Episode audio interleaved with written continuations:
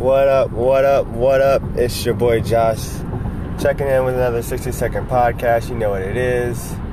Um, it is Thanksgiving Day. Happy Turkey Day.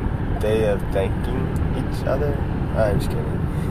Um, and this one, was, I guess, it was definitely different from uh, previous Thanksgivings. It's, I didn't even know if I wanted to even talk about it in this podcast because I, I, still don't know what this podcast is about. Yeah, it's my legacy, so sometimes you're gonna get these. But it was, it was really nice. Like, I wasn't in a rush to leave. You know, just wanted to be with the family, enjoyed everything. Everybody stayed for a while. It was a really good one. You know, it's tough. My grandma. It's gonna be the last one. Ah, stop it. See, and that's the problem. Like things like that will happen. Like I start to really think about it, and then I start to get depressed, and then I'll just stop it. You know, but I don't think that's good. Like I want to, you know, get the emotions out. You know, cry, scream but I can't. I don't know why. It, it's weird. I mean, like my grandma is the glue of this family. She is this family. Without her, there was no, there is no family. You know. We stayed together around her, of course.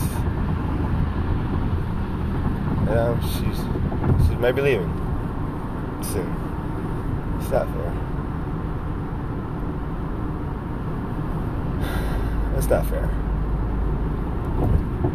And another thing that was disturbing, and again, it's not. It's my legacy. Uh, I just felt it was weird that you know my uncles each had you know multiple guns and they were showcasing them, and all the other guys were just like, "Oh yeah, wow, like that, like that's the new thing, just to have a gun." Know, I, I guess I get it. You don't want to like no bitch or you're doing it for protection. The showcasing is, I don't know.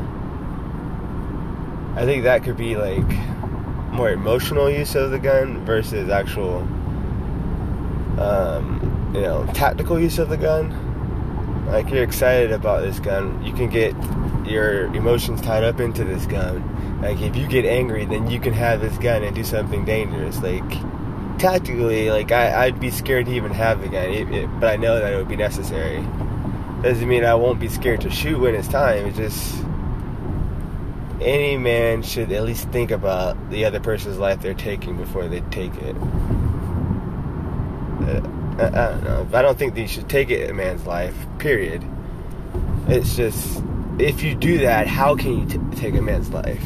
How can you raise another weapon that could be intent to kill somebody with the intent to kill somebody?